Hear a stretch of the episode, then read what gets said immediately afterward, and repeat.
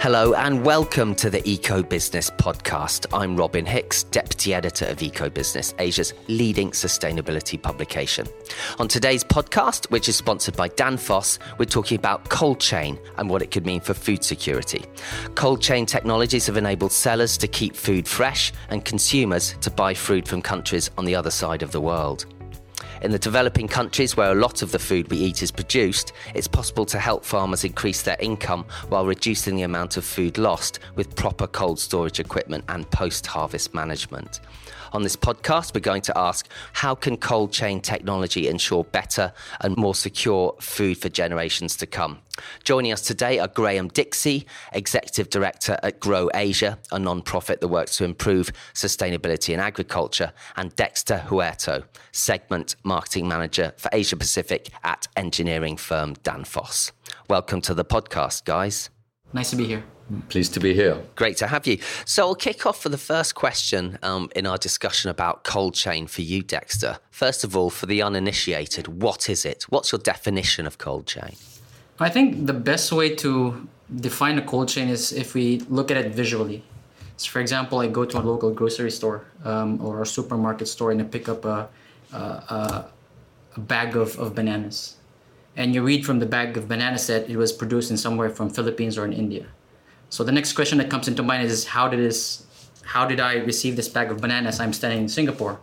So obviously that banana had to be farmed from Philippines. It had to go some to through some post-harvest uh, activities. They had to store them and kept it at a specific temperature to maintain that banana's integrity. Then they had to move it thousands of kilometers via the sea. Then had to go through a container ship, then to a van, to another store, a controlled store, until it goes to the grocery uh, grocery shop. So if you link, if, if you look at that entire chain of events, there's one thing that ties them together, and that's what you call the cold chain. That's why it's called a cold chain because there needs to be a strong link between the handover of the of the perishable product um, from the farm to the next holder to the next holder until it reaches the, the, the grocery store. And that link of activities needs to be in a temperature controlled environment, which is usually driven by refrigeration. That's why it's called cold chain. So it's basically another means of saying a supply chain, but in a deeper sense, it needs to be temperature controlled. And um, from from from where we are right now, we think that the cold chain is evolving, especially from from Asia perspective, um, and we think it's in a good position right now. Um, but there's still a long ways to go. Mm, okay. Is that how you see it as well, Graham? What's your definition, of Grow Asia's definition of, of cold chain? Anything to add to that? I thought what Dexter said lays out the infrastructure and the, the sort of storyline. Maybe if I just add a little bit of um, nuance around it, to, just for the listener to understand how it's used in different ways. There's one use which is to extend the life of a product into the off season. Uh, and there you think about apples and potatoes being being sold at a time that they're not being produced. So that's long-term storage. And then there's another one which Dexter has particularly uh, concentrated on is the one of about extending the shelf life and lowering the bacterial burden so things keep going. Just but this is very much a marketing tool. And then you find that there are all sorts of nuances within that around whether that's bulk chiller for milk or transport um, refrigerated transport or just now you've got a thing sufficiently cool, you can keep it insulated and you can move it that way and retain its temperature. So that's sort of um, a sort of sketch map of some of the nuances within the cold chain. Yeah, okay. So Grow Asia is very heavily involved in developing markets um, in Asia Pacific. Um, so my question for you, Graham, is is um, what is the cold chain infrastructure like in developing Asia, and why is it so underdeveloped? Mm. Well, I think the first thing to say is it's very variable. Um, you know, you've got somewhere like Singapore, which is about as developed as it gets, and then you have somewhere like Myanmar or parts of India where it is is really struggling, um, and it struggles for a number of reasons. Um, one is that the basic requirement is that you have a reliable supply of electricity. If you don't have that, then you have to go into generation, and there's a little bit of movement into um, solar power. So that, that's a huge problem. If you haven't got reliable supplies of electricity, it's a bit difficult to run it. The, the, and then the, the, tra- the distance of being transporting. Um, and then the ones that um, uh, develop on, on top of that is um, the different types of product that you put into it. So there are some products um, which are particularly important that they need to be cold storage, and I've indicated, you know, things like potatoes and, and apples. You can extend the season for months and, and open much newer opportunities. And they tend to be in the production zones. And then there's cold storage, which is nearer the consumer, which is to keep the product fresh for sales through the more sophisticated consumer patterns. There are also things around the consumer. Some consumers actually have a cultural preference for warm meat. Um, etc. So, uh, so you've got very big differences in, in how it's operated around the region, and you've got interesting things emerging. Um, you know, and a very interesting example has been the bulk chiller for milk. Uh, as people become wealthier, their consumption of animal proteins goes up, and one of the big growth areas is in milk. You have to keep milk below certain temperatures, otherwise, the bacterial load builds up. And so that what they have been creating is bulk chillers for individual farmers to deliver their milk to one particular location. So the milk tanker can come by, which is not itself interest, uh, um, refrigerated, but it's sufficiently insulated that it can transport that milk back to the factory for processing before the temperature rise comes up. That's interesting. So, so Dexter, on that point as well of of developing um, Asia and the cold chain, and why is it so under underdeveloped? Perhaps you'd like to build on the challenges of of, of cold chain in developing Asia. Um, I think the uh, you know developing Asia is a lot of uh, faced with a lot of challenges, and it's more as, as you mentioned. Just to add from what you said, it's a lot of structural challenges and cultural norms, hmm. um, and you touch on on a lot of that. And basically, whatever you see in terms of infrastructure would basically reflect the technology, what they're using, the infrastructure, what they're using, even the level of awareness towards the cold chain. So, um, from a structural point of view, the cold chain integrity lies on two things. Um, one is connectivity, and one is the energy source, which you have alluded to. So, number one, that would be the readiness and the reliability of the transport networks. For example, you live in a country like Philippines, we're separated between 7,000 islands. If you want to move the food that you have captured, for example, fish from one island to another, that's going to be a hell of a, a hell of a, a struggle. Um, so usually, what countries would do in that kind of uh, kind of, of situation is that they would put um, um, um, ice making machines in smaller islands, so that the so that the ship can go to one island, load some ice. Mm. Once that ice is is gone, then goes to another island until it reaches the the, the national ca- the, the capital region. So again, the correlation of food quality and food wastage is very much reliant on how long it is and how far um, and that increases the, the risk of food wastage. And then and another one, and how we are um, uh, deeply involved is refrigeration, as as Graham mentioned. You know, you, you need to have electricity twenty four seven to run uh, your refrigerator at home, which means that it's equally as important to have if you have a, a larger facility, you need to have you know, enough, enough capacity. And in, in areas where you have very prone for power outages and also non-reliable electric supply, that's also a huge ta- challenge for for for the region. Um, but what we see in the next three to five years time, um, you know, Asia Pacific, particularly ASEAN, there will be a lot more population, and there will be changes in terms of of the, the food habits or the food preference and also where they want to buy. Um, Graham touched about wet um, wet uh, meat. Uh, sorry, um, uh, warm meat. Uh, sorry about that. I come from that place.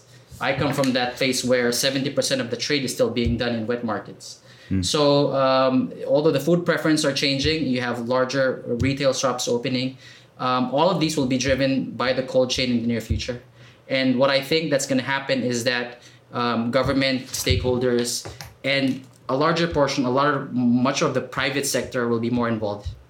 Um, and I think that will drive the cold chain. So to answer answer your question, maybe not so much underdeveloped is that is not the right word to use, but there's a lot of uh, a lot of opportunity that we see. Mm. And what are the sort of environmental implications of not having a cold chain in place, Dexter? That, that question for you, and then perhaps build on what some of the benefits are of the cold chain. Yeah, sure. So, um, if you think about planting food and raising food or raising animals, it takes a huge amount of resources.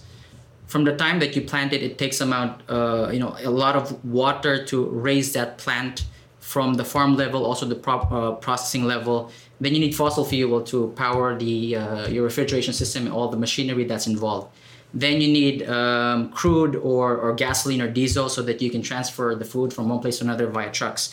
So all of these added stress to the limited resources that we already have. And the important contribution of having a robust cold chain is that we're you know, we're able to reduce food wastage where there's proper refrigeration, uh, the right practices are there. So this gives us some sort of a high level view. But I I'd, I'd also come across some studies where it gives us a more low, uh, more granular uh, view in terms of how having a cold chain can really improve the environment.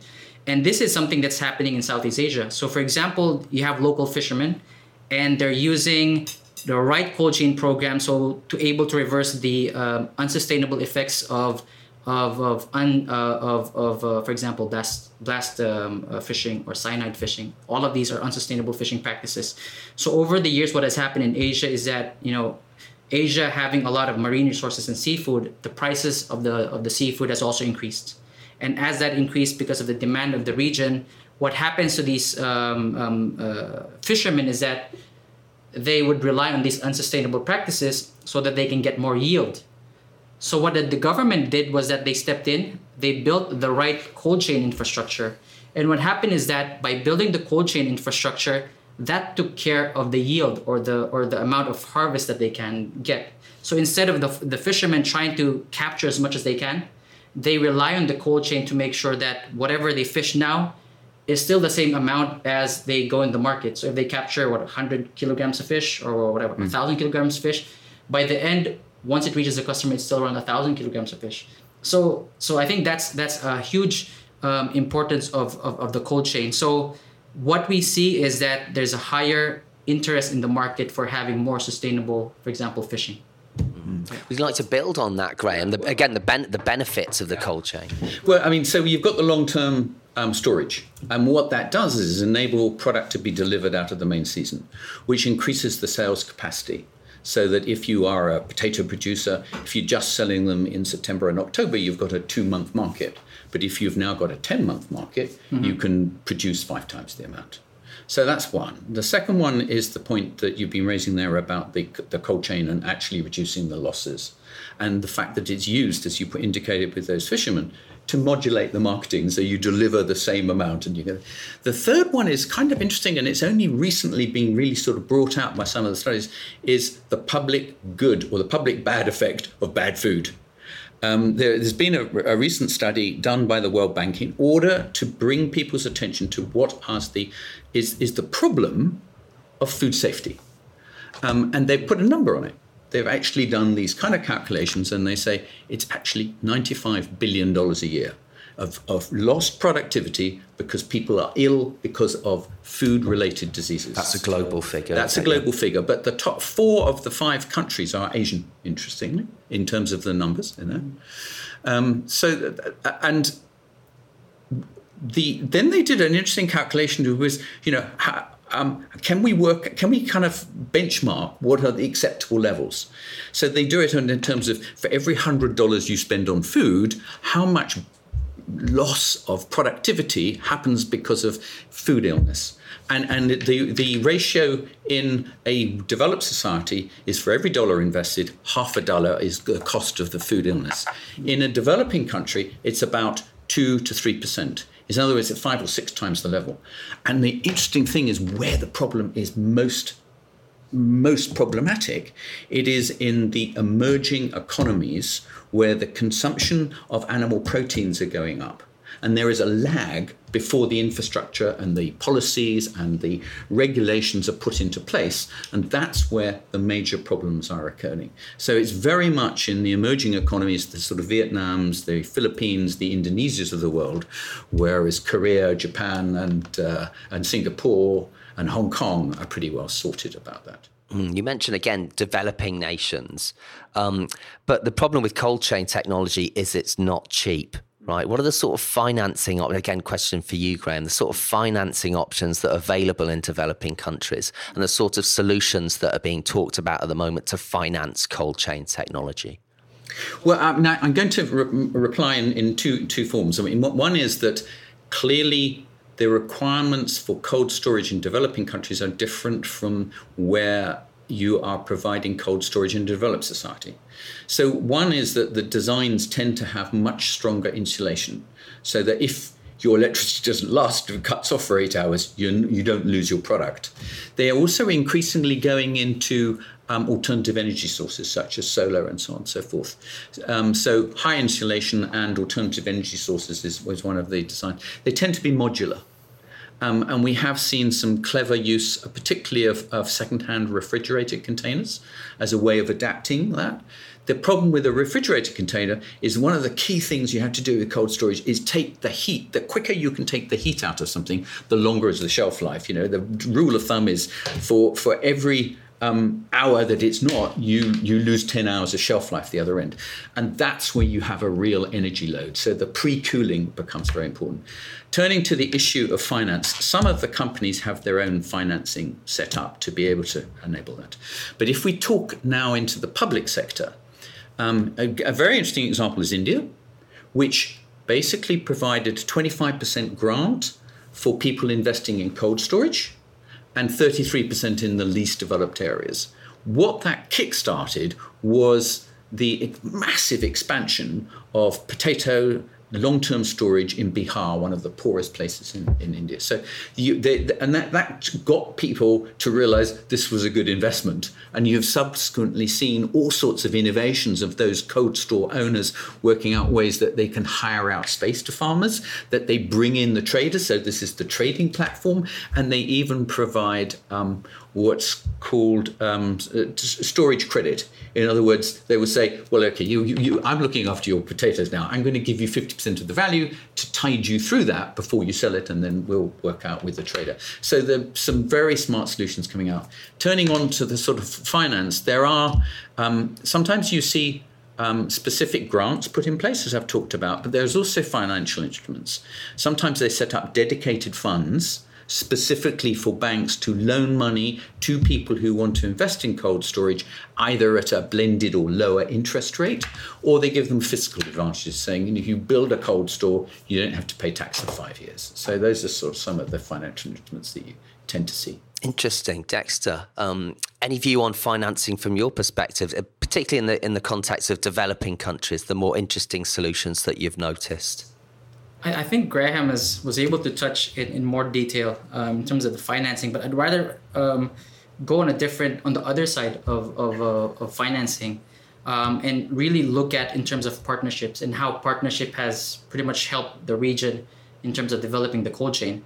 So basically, we see partnership between various sectors that it often leads to growth um, and also financing in one form or another. And that being said, you have international partnerships had has had success in, in, in Asia. For example, for Philippines, you have local grow local growers of swine um, working with international um, agencies, and they were able to grow their business and export their their their their um, um, their, their products. Uh, because I think this is a more sustainable approach, because as um, apart from the financial aid that they're getting, they're also getting exchange for knowledge transfer. You, you have a technology transfer, you have sharing of food safety and best practices of the cold chain. So I think this is a more sustainable approach. And, and, and as I mentioned, you know, these partnerships would always lead for opening of new opportunities, not just locally, but to the export market where there is, you know, higher value for your commodity. Um, on a local level, what also happens is that I've seen examples where larger um, um, cold, uh, larger um, supermarket operators they're now opening their uh, their existing um, facilities such as their distribution hubs their freezing facility to, to, the smaller farmers.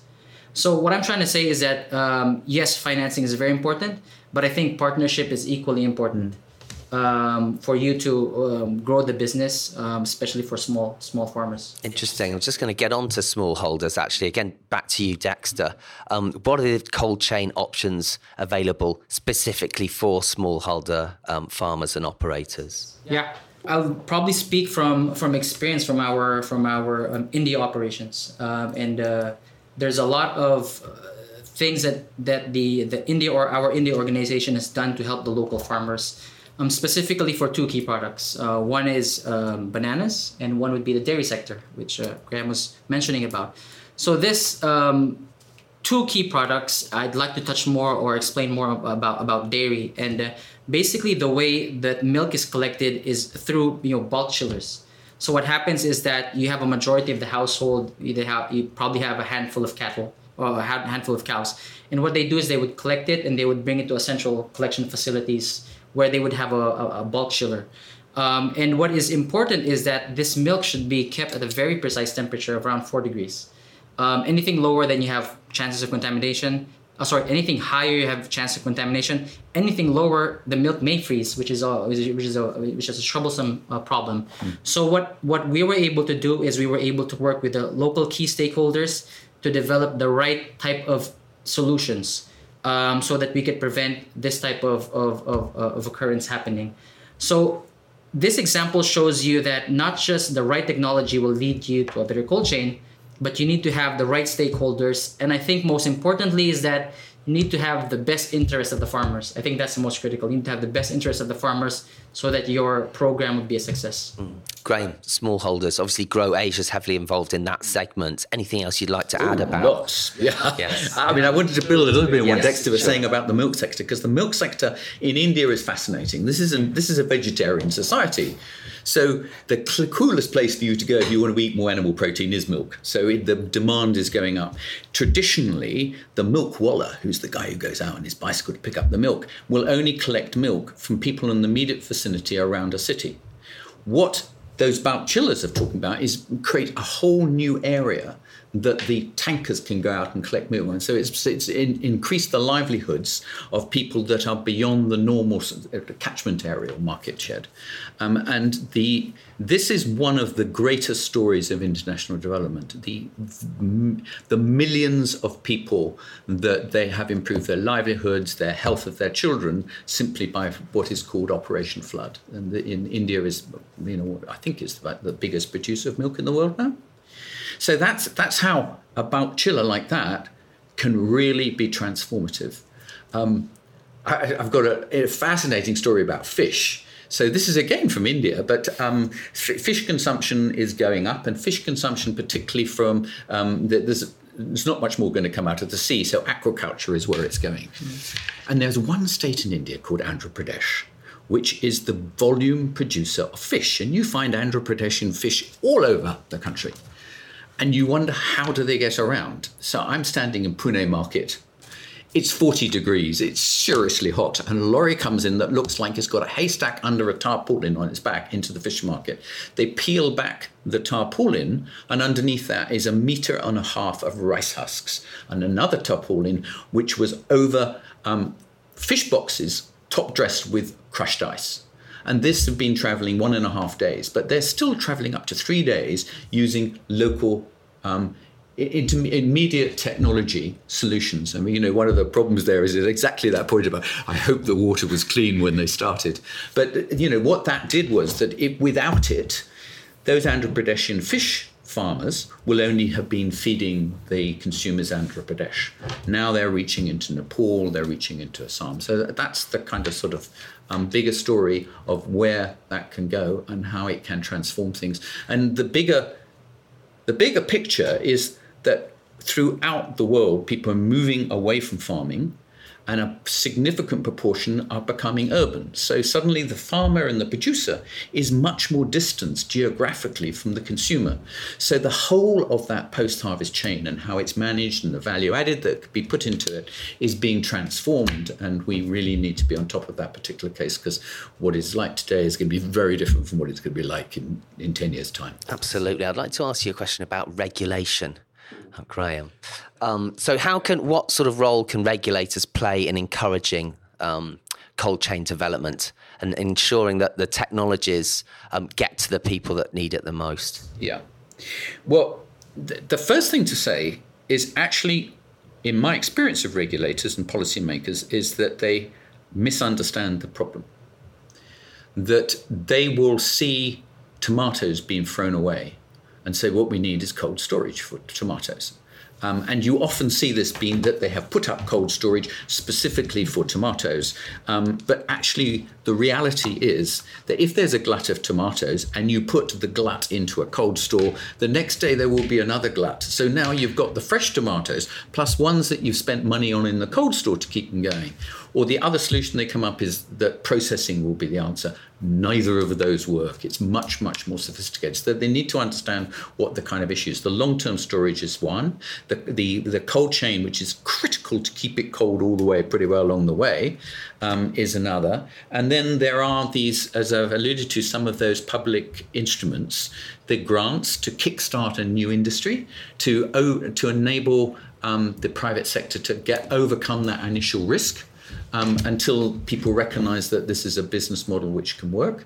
And then there are some of those ones around fiscal and um, uh, using development funds to be able to provide um, in lower interest rates or specific funds specifically for um, the infrastructure. I mean, just you know, just for a second, to think about this that we that into in the period between 1860 and 1960 per 100,000 people in the world about 600 would die of famine since 1960, the figure is about 13. So there's been a huge improvement. And part of that is around productivity improvement. But the other half is this whole infrastructure.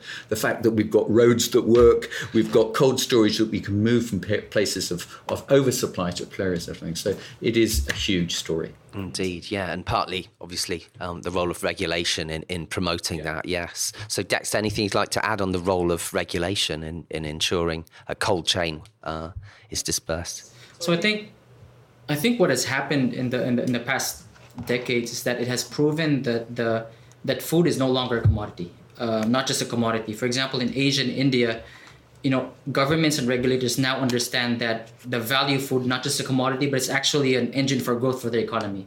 Let me give you two examples. You have countries like Thailand and, and um, Korea. So these two uh, these two countries went back to food as a pillar uh, so that food is a pillar of the economic growth. So you have Thailand 4.0. Then you have Korea also having their own programs. And these are countries that are largely uh, already at the industrial side of things. They like they produce cars, they produce TVs, they produce mo- mobile phones. But now they're going back to food because they they they have now figured out that food is something that will always be there, and that um, while other industries are slowing down, food will always be on the uptrend. So and you also have India, which has a huge population, and we have already talked about uh, all of the, the, the agriculture and all the the capacity that it can produce. India is also focusing on the cold chain. So going back to your question, I think yes, the government has a huge role, the regulators has a huge role, but I think to cut it short, specifically for small farmers, I think the main role of the regulators is to reduce the barrier of entry for them to use a cold chain. Um, whether there's simple technology or advanced technology, small farmers should have access to it. Whether it's financial instruments or financing, tax uh, tax incentives, they should have access to it. And another one would be tr- proper training education. Um, mm. So as as as uh, Graham did mention, it doesn't need to be rocket science. You have your your uh, hay and uh, and tarpaulin. Um, that's a, a possible solution, but there's always room for educating the smaller um, farmers that there are you know there are means to produce your uh, to to keep your capital. Um, there are means that to make sure that your products is, is not wasted. So i think it's again it's a bright future for the cold chain. Final question for you chaps. Um, what do you see as the future of food and the role of cold chain within it? Mm-hmm. Um, there's uh, for if, if you look at, at, at Asia at, at, Asia Pacific or maybe ASEAN um, to be more to be more exact, a lot of people are moving now to the to the to the city centers. So for example, if you're living in a country in, in, in Indonesia, a country of 250, 260 million people, how many 60% would be living in Jakarta, uh, in the central business district. Same thing for Philippines, a country with more than 100 million, almost 30% would be living in, in, in, in Manila. So at the same time, when that is happening, um, things become more busy. Um, people would now have higher in, uh, disposable income. They would have um, they would want to experience more things out of their of that of their income. Whether they want to try the wagyu beef from wherever place, or they want to try a, a new white asparagus from somewhere else. So things will change. The preference of consumers will change, and um, the cold chain will always be dragged into this discussion because for those things to come into fruition, um, a robust cold chain is necessary. And I think, for example, we're living in Singapore. It's a small red dot. We don't have any capacity to produce food, but we are living in a in, in a very um, uh, good state whereby there's food security, there's food quality, and there's food diversity. Maybe just by a click of a button if you wanted to.